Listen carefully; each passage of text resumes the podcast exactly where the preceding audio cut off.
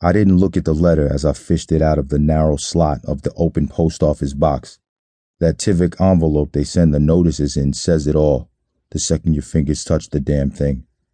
After 10 years behind the window, I've seen enough draft notices stuffed into the router's bags to just about know those suckers by smell, by the almost antiseptic sort of plastic stink of them, the odor of bandages and suitcase linings, and those little rain bonnets with the flimsy ties that always broke when Grandma tried to take them off in a hurry, and the reek of the plastic kits they issued to new recruits, the war bags designed to be worn velcroed around a waist or around a thigh or upper arm if your waist is ballooned from within by child. Enough of the returning war bags come through the post office for me to know their scent as intimately as I know the odor of my own menses, that slightly acidic, slightly warm redolence which somehow manages to permeate the oversized Tyvek envelope they stuffed the war bags in after plucking them off the bodies of the fallen. So, trusting my nose and my fingertips, I wasn't about to waste my eyes' time by reading my own name on the draft notice. It's always been a given, I suppose, that I'd be called. Tasha is five, and Alan still makes his deposits at the S Bank on a monthly basis, thanks to me taking the filled vacuum bottle protected vial to the S Bank myself. His uniqueness hasn't ventured out of the flat since 16 or so. He still got the raz from the last time he got S mugged and won't go near any woman other than me bearing an S vial in her hand.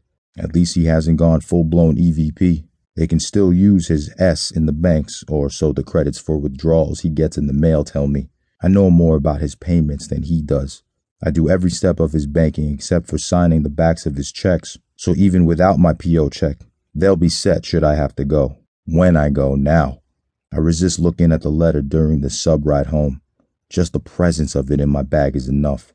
I know without bending down to smell it that it is already stinking up my bag, infecting all my civilian personal things with that syntho blood aroma.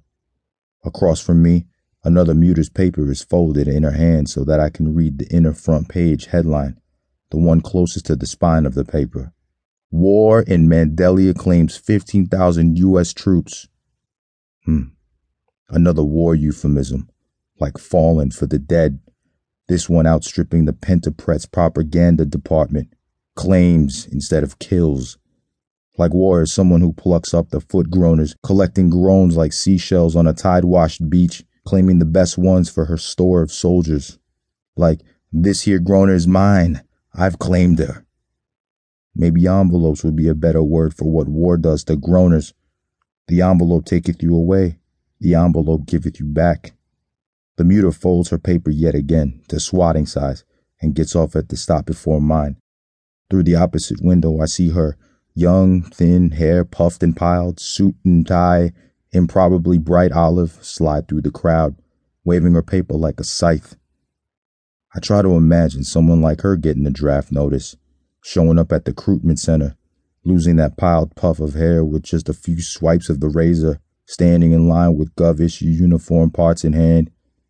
Midway through the scenario, I give up. Muters in suit and tie are just too valuable back home.